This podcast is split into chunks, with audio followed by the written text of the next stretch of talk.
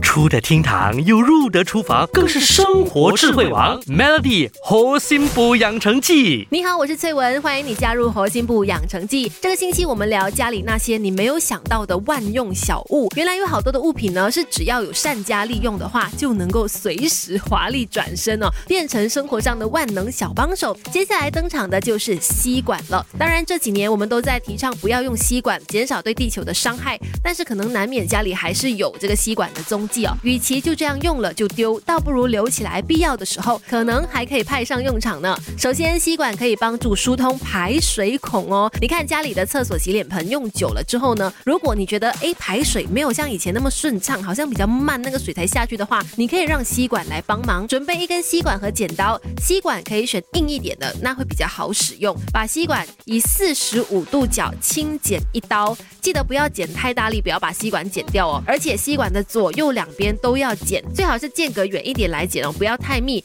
再把剪四十五度角的那个它的尖角呢拉出来一点，让吸管看起来呢整根有点像这个狼牙棒的感觉。这时候就可以把吸管放进这个排水孔里面，重复的上下拉，让尖角去勾住里面的头发或者是脏污。清干净之后呢，再打开水龙头，你就会发现水很快就可以流下去了，完全不堵塞。再来，吸管妙用二就是帮助预防项链打结，这点我相信女生都应该。很有感啦，项链如果收纳不好，就是你随意把它放在桌上还是抽屉里面的话，很容易就是会缠绕打结在一起。这时候呢，吸管就能解决这个问题了。剪一小撮的吸管下来，把项链的一端穿过吸管，再把项链扣起来。那有了吸管做一个小小的阻挡，项链就不太会纠结起来了。最后，吸管也可以当做铅笔套或者是剪刀套，做法很简单啦，就是剪下一小段套在铅笔的笔尖那个地方就行了，可以减少笔尖断裂，又可以。保持铅笔盒干净，那剪刀套呢也是一样的做法，剪下来呢